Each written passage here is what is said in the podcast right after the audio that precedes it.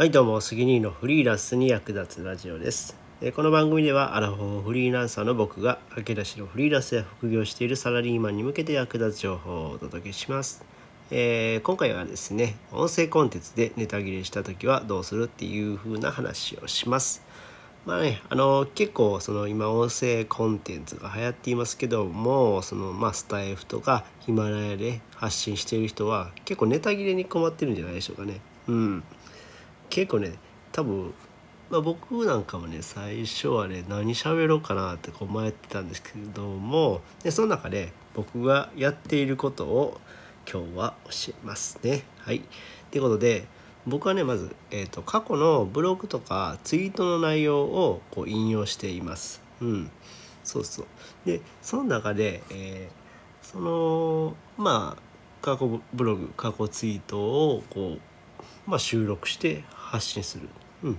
すると中にはこうね発信しているとリスナーさんの反応とかもある部分があるんですよね。うん、でそういった反応をこう自分の中でフィードバックしてでそれをまたツイートなどにする。うん、でそれをツイートしたやつをまた音声で発信すると。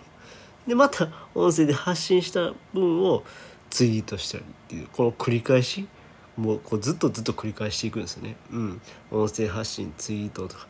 でブログネタとか。で YouTube で発信してることとか。いろんなことをこう発信していく。っていうことでまた新しいこう気づきとか、うん、で、えー、リスナーさんの反応とか。でツイートでの反応とかあるんですよね。そういうのをまたこうフィードバックして発信していくと結構っていうかもうネタ切れってないんですよね、うん、そういう経験を発信すると全然ネタ切れしないなっていうのに最近気づきました。だから、ね、最近ねほんま何やろ。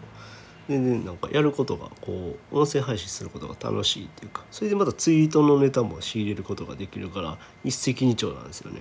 うん、なのでこの繰り返しこのじゅんぐりじゅんぐり繰り返しをしていくとネタ切れには困らなくなります。はい、ということで、はい、今回はこんな感じで終わります。えー、この話が役に立ったよって方はいいねボタンを押してもらえると嬉しいです。またフォローしてもらえると励みになります。最後までお聴きいただきありがとうございました。それではまた。バイバーイ。